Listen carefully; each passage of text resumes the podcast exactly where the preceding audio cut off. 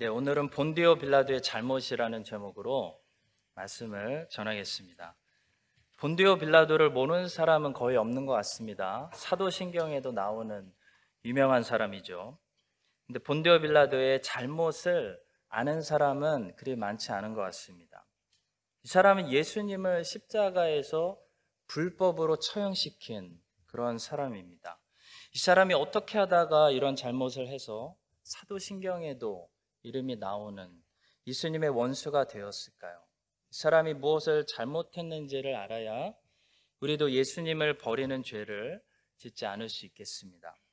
먼저 첫 번째로 본디오 빌라도의 잘못은 군중이 원하는 것을 주는 것에 어, 지나치게 집중했다는 것입니다.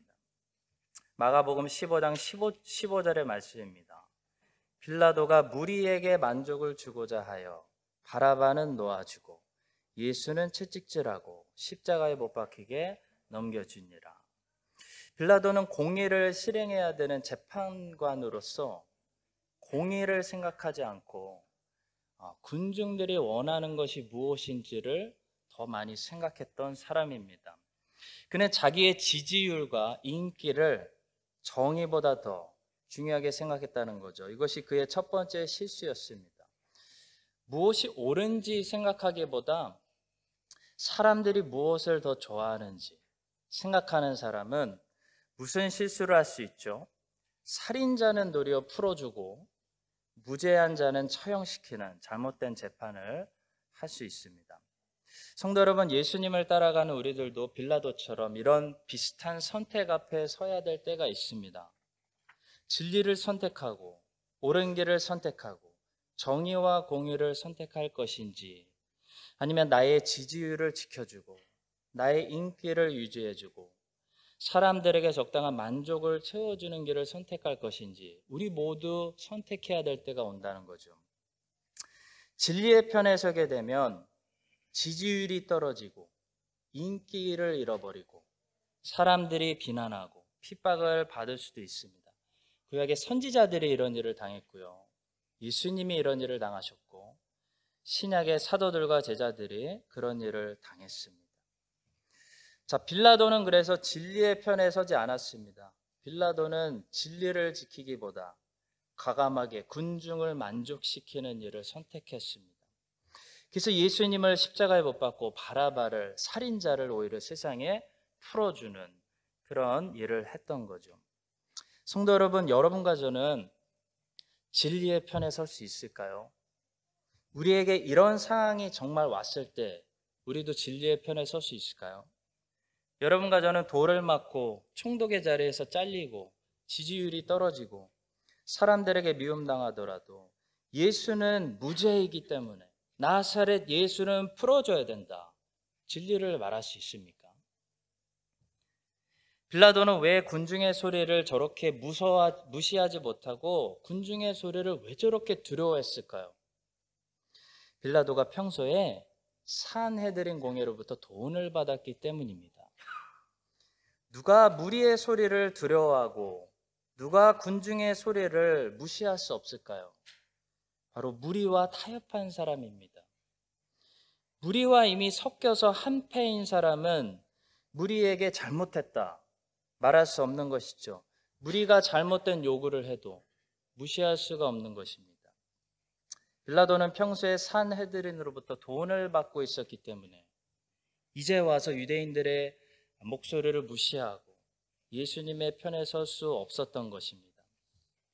성도 여러분, 세상에 잘못된 것을 잘못됐다고 말하고 세상에서 하나님의 공의와 정의와 진리를 이야기하려면 우리가 먼저 세상에서 구별돼야 됩니다. 세상에서 구별되고 세상과 다르고 세상과 타협하지 않고 하나님 편에 있는 사람들이 그런 소리를 할 수 있다는 것입니다. 바울은 고린도 성도들에게 성도가 세상을 판단할 것이라고 말씀했습니다. 고린도전서 6장 2절입니다.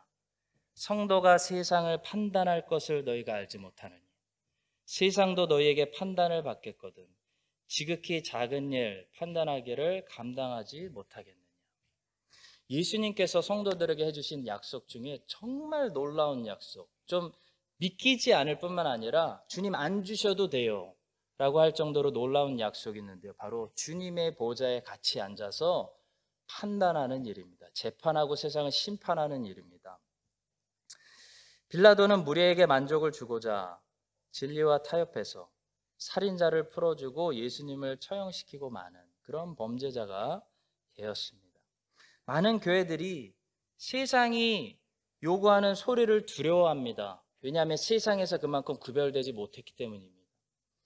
세상을 진정시켜야 하고 세상을 어느 정도 만족시켜 주고자 살인자 바라바는 풀어주고 예수님은 처형시키는 그런 죄를 범하고 있습니다. 여러분과 저는 무리에게 만족을 주는 일에 집중하지 말고 하나님의 마음을 시원케 해드리는 일에 하나님 말씀에 순종하는 일에 집중해서 세상이 미워하더라도 선지자들과 사도들과 제자들처럼 끝까지 예수님의 편에 설 수 있는 마지막 주님 다시 오시는 그 전날까지, 아니 그 날까지 우리가 정말 예수님의 편에 설 수 있는 그런 교회가 될 수 있기를 주님의 이름으로 간절히 축복합니다. 두 번째로 빌라도의 잘못은 이 골치 아픈 일을 빨리 그냥 처리하는 데 집중했다는 것입니다. 인생을 살다 보면 골치 아픈 일들의 연속이죠. 인생, 골치 아픈 일들, 연속 아니겠습니까?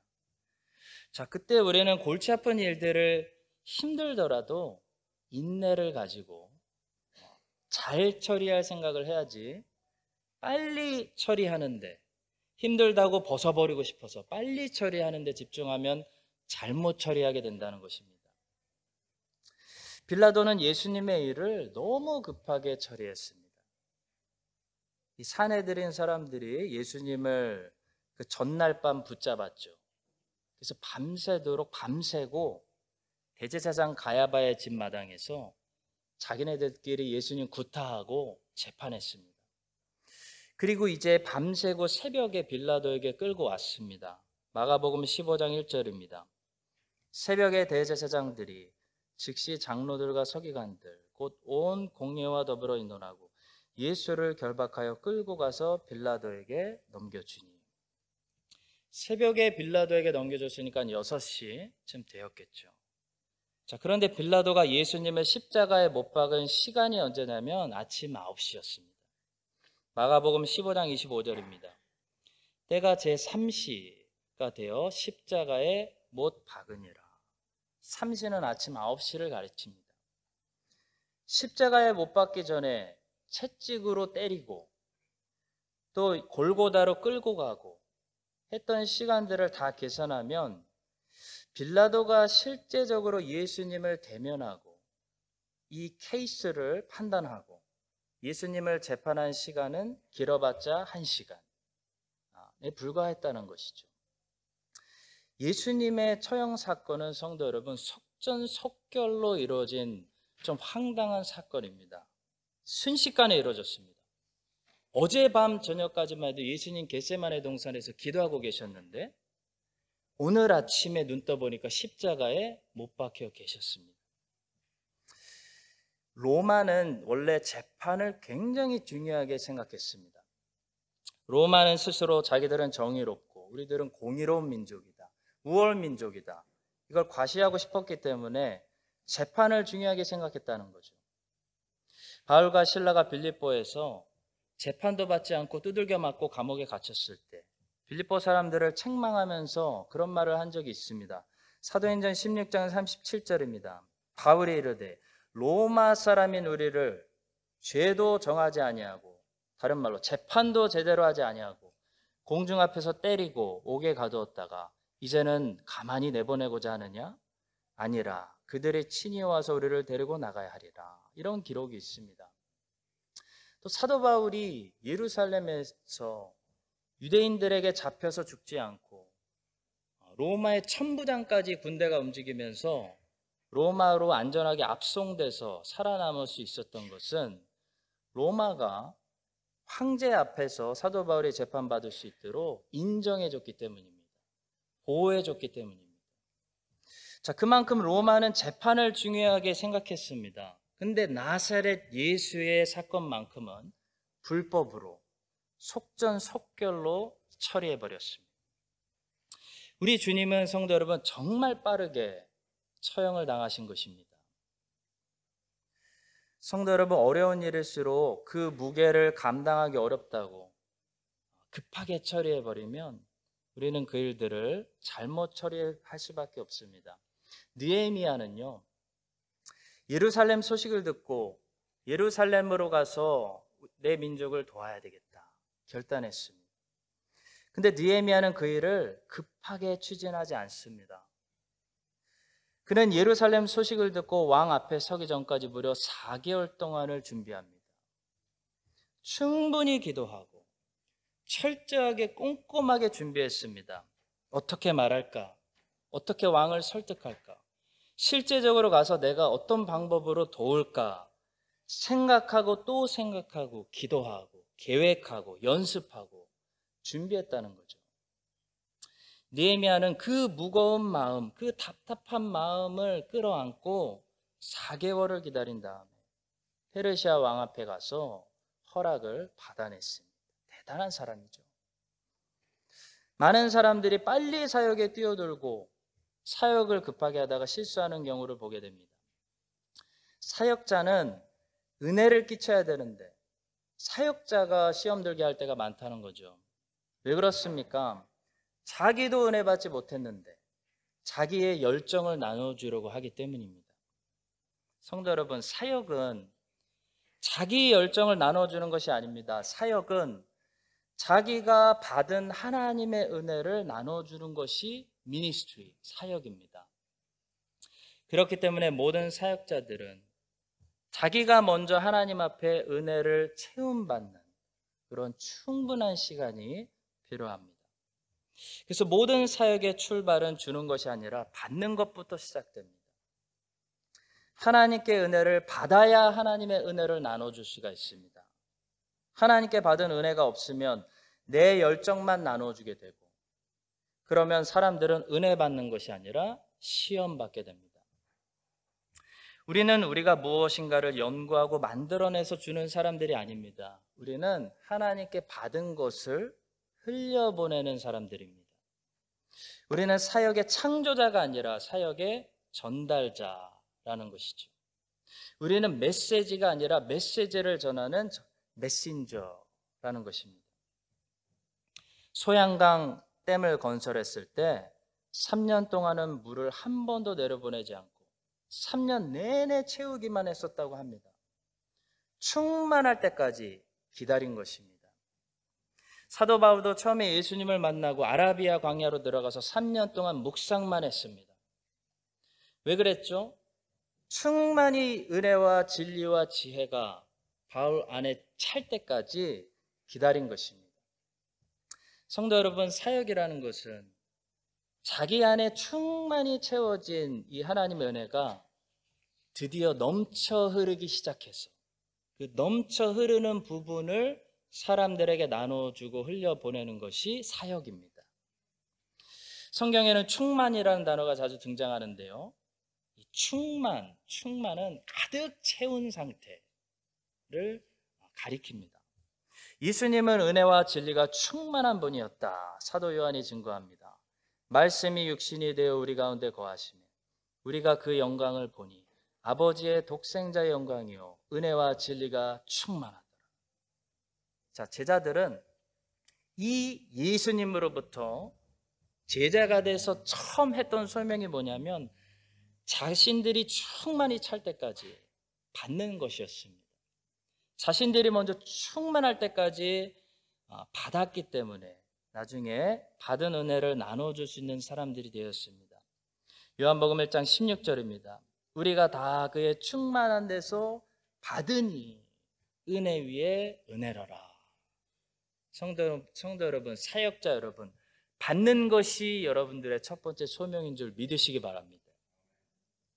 빨리, 급히 성과를 보려고 하지 말고 하나님의 은혜가 내 안에 먼저 충만히 가득히 차서 흘러 넘치고 있는지를 우리가 확인해야 된다는 거죠. 그래야 사역이 사역이 되고 사람들이 은혜를 받습니다.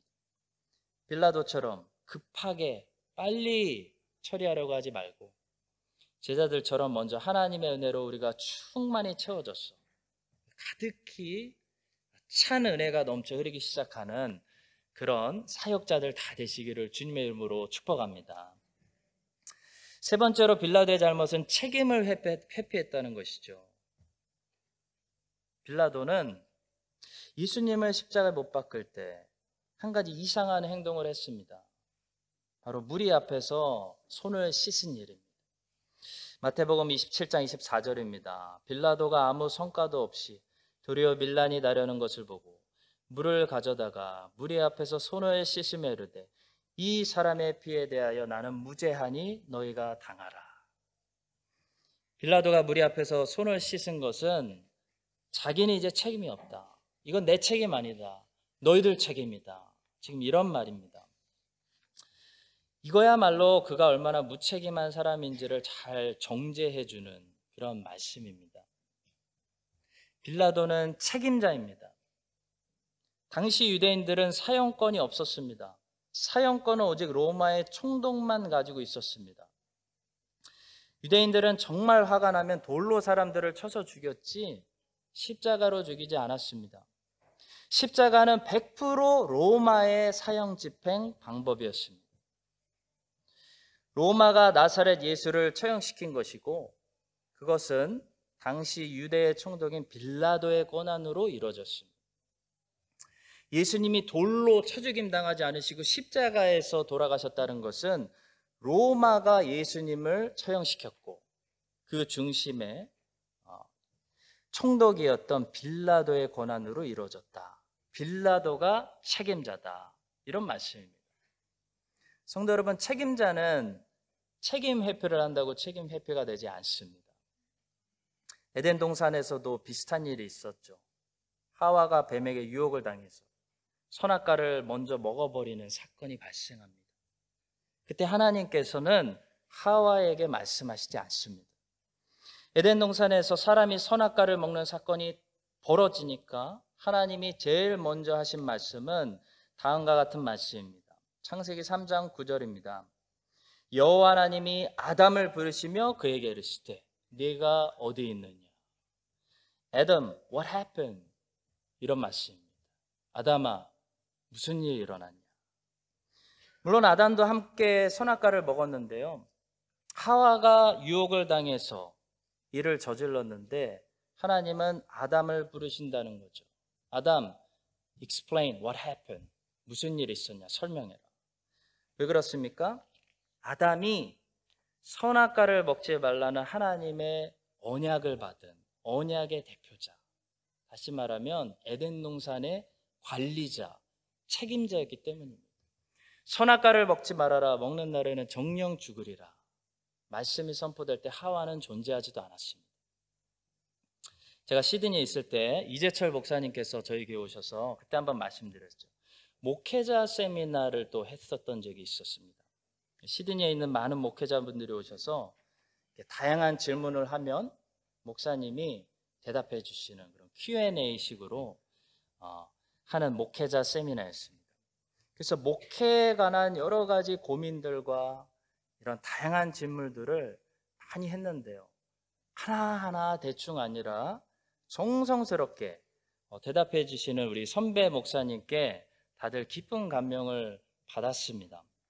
근데 한 가지 질문이 던져졌는데 그 질문에 대해서만큼은 이재철 목사님께서 너무 단호하고 아주 짧게 한마디로 답변하시고 다음 질문으로 그냥 넘기셔가지고 그 질문하신 목사님이 조금 민망해지고 아, 보낸 저희들도 조금 당황했던 그런 순간이 있었습니다. 어떤 질문이었는지 궁금하시죠? 네. 어떤 목사님이 이렇게 질문했어요. 이재철 목사님, 목사로서 목회하다 보니 가정에 소홀하게 됩니다. 아내에게 잘 못하게 됩니다. 어떻게 해야 가정도 건강하게 지키고 아내도 건강할 수 있습니까? 그 질문을 받자마자 이재철 목사님께서 단호하게 한마디로 이렇게 말씀하셨습니다. 목사님, 사모님과 목사님 자녀들이 얼마나 건강하고 해피하냐에 관한 것은 전적으로 목사님 책임입니다. 자, 다음 질문. 하고 넘어가셨어요. 그때 충격받았는데, 두고두고 생각할수록 어, 너무나 이게 맞구나. 어, 핑계 댈수 없구나. 라는 하나의 목회관을 가지고 그때부터 살게 되었습니다. 제가 얼마나 목회가 바쁘고 어렵고 그런 거와 상관없이 제 아내와 아이들이 만약에 건강하지 않고 행복하지 않다면 그것은 전적으로 하나님 앞에서 제 책임이라는 것입니다. 왜냐하면 제가 남편이고 아버지이기 때문입니다. 저에게 맡겨주신 가정이기 때문입니다. 우리 아버지분들, 남편분들 잘 들으십시오. 아내의 행복, 우리 책임입니다. 자녀들의 건강, 우리 책임입니다. 일이 바쁘다고, 세상과 싸워서 견뎌내기도 어렵다고, 우리가 하나님 앞에 핑계 대봐야 소용없습니다. 우리가 책임자이기 때문입니다. 빌라도도 힘들었겠죠. 한쪽에서는 징글징글한 유대인들이 예수님 시기에서 죽여달라고 하고 있고, 근데 예수님은 아무리 봐도 죄가 없고, 이 너무나 어려운 상황입니다. 그러나 빌라도는 예수님의 재판의 책임자입니다. 하나님은 그 불법 재판에 관한 책임을 반드시 빌라도에게 물으실 것입니다. 여러분과 제가 책임자라면 이 핑계 저 핑계 대지 말고 하나님이 우리에게 맡겨주신 우리 가정과 또 사회에서 끝까지 책임을 다하는 그런 사람들이 될 수 있기를 주님의 이름으로 축복합니다. 마지막으로 짧게 빌라도의 잘못은 예수님과 자기의 위치를 착각했다는 것입니다. 이 마태복음 5장 1절을 보시면요. 예수님께서 이제 어, 산상설교를 시작하시는데요. 산에 올라가 앉으셨다 기록하고 있습니다. 예수께서 무례를 보시고 산에 올라가 앉으시니 제자들이 나온지라. 자, 이것은 예수님이 산에 올라가셨으니까 자연스럽게 발이 아프셔서 앉으셨다. 지금 그런 기록이 아니라 마태가 기록한 목적은 예수님에게 티칭의 권위가 있었다. 이것을 말해주는 말씀입니다. 당시 유대인들의 랍비들은 앉아서 가르쳤습니다. 가르치는 선생의 권위를 앉는 행동으로 보여줬다는 거죠. 지금도 유명한 교수들은 대학교에서 강의를 할 때 앉아서 강의를 한다고 합니다. 로마 카톨릭의 교황도 자기의 권위를 드러내고 자랑하고 싶을 때 꼭 의자에 앉아서 공식적으로 발표한다고 합니다. 자, 따라서 산상 설교를 시작하는 예수님께서 산에서 앉으시고 제자들이 그분께 나왔다라는 마태의 기록은 그분이 권위가 있는 티처로서 어? 하나님의 권위가 있는 말씀을 선포하고 계신다. 그런 메시지가 있습니다. 자, 그런데 오늘 본문을 보시면 예수님은 빌라도 앞에 서 있습니다. 그리고 거꾸로 빌라도는 예수님 앞에서 앉아 있는 것을 보게 됩니다. 본문 11절입니다. 예수께서 총독 앞에 섰음에 총독이 물어 이르되 내가 유대인의 왕이냐 예수께서 대답하시되 네 말이 옳도다 하시고 19절입니다. 총독이 재판석에 앉았을 때 그의 아내가 사람을 보내어 이르되 저 옳은 사람에게 아무 상관도 하지 마옵소서. 오늘 꿈에 내가 그 사람으로 인하여 애를 많이 태웠나이다. 예수님은 지금 빌라도 앞에 서 있고요. 빌라도는 예수님 앞에 앉아서 대화를 시도하고 있습니다. 자, 그랬더니 이 대화가 어떻게 되었을까요? 대화가 잘 되었을까요? 14절이 이렇게 말씀합니다. 한마디도 대답하지 아니하시니 총독이 크게 놀라워하다. 성도 여러분, 인류는 산업혁명과 계몽주의를 넘으면서 한 가지 큰 실수를 했습니다. 그것은 바로 우리가 하나님을 피고석의 자리에 놓고 우리의 이성과 과학과 철학으로 성경을 접근해서 하나님을 알아내려고 했다는 겁니다.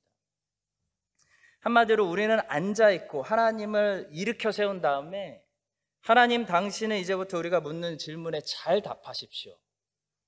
만약에 우리의 과학에 합당하고 우리의 이성과 철학에 합당하다면 우리가 당신을 하나님으로 한번 인정해 보겠습니다. 이런 자세를 가지고 접근했다는 거죠. 그것이 자유주의 신학입니다. 온 세상을 오늘도 망가뜨리고 있는 근원의 뿌리입니다. 성도 여러분, 이런 자세로 하나님과 대화하려고 시도하면 어떻게 될까요? 한마디로 하나님은 침묵하시고 떠나신다라고 말씀하고 있습니다. 한마디도 대답하지 아니하시니 총독이 크게 놀라워하더라. 하나님과 대화하려면 하나님과 소통하려면요. 어떻게 해야 되죠? 그분이 앉으시고 우리가 그분께 제자로서 겸손히 나아가면서 그분의 말씀이 진리라는 그 권위를 인정해 드리면서 말씀을 경청해야 됩니다. 예수께서 무리를 보시고 산에 올라가 앉으시니 제자들이 나온지라. 사랑하는 성도 여러분, 빌라도 같은 사람들이 오늘날 수많은 사람들이 자기 위치와 예수님의 위치를 착각해서 주님과 대화를 시도하지만 주님은 한 말씀도 해주시지 않습니다. 이것을 우리가 기억하고 여러분과 제가 더욱더 겸손해지고 하나님의 위치와 우리의 위치를 바로 알고 하나님의 그 권위적인 말씀 앞에 겸손함으로 우리가 나아갈 때마다 하나님께서 그 입을 열어 겸손히 나오는 여러분들에게 하나님의 말씀을 날마다 가르쳐 주시는 그런 복된 제자의 삶을 살아가시기를 예수 그리스도의 이름으로 간절히 축복합니다. 기도하겠습니다. 하나님, 본디오 빌라도의 잘못을 배웠습니다. 성경을 거울 삼아서 본디오 빌라도의 잘못을 우리의 삶에 오늘 반복하지 않고 하나님 앞에서 겸손하게 바르게 살아갈 수 있도록 우리 모두에게 은혜를 베풀어 주시옵소서. 만왕의 왕이신 예수 그리스도의 이름으로 기도합니다.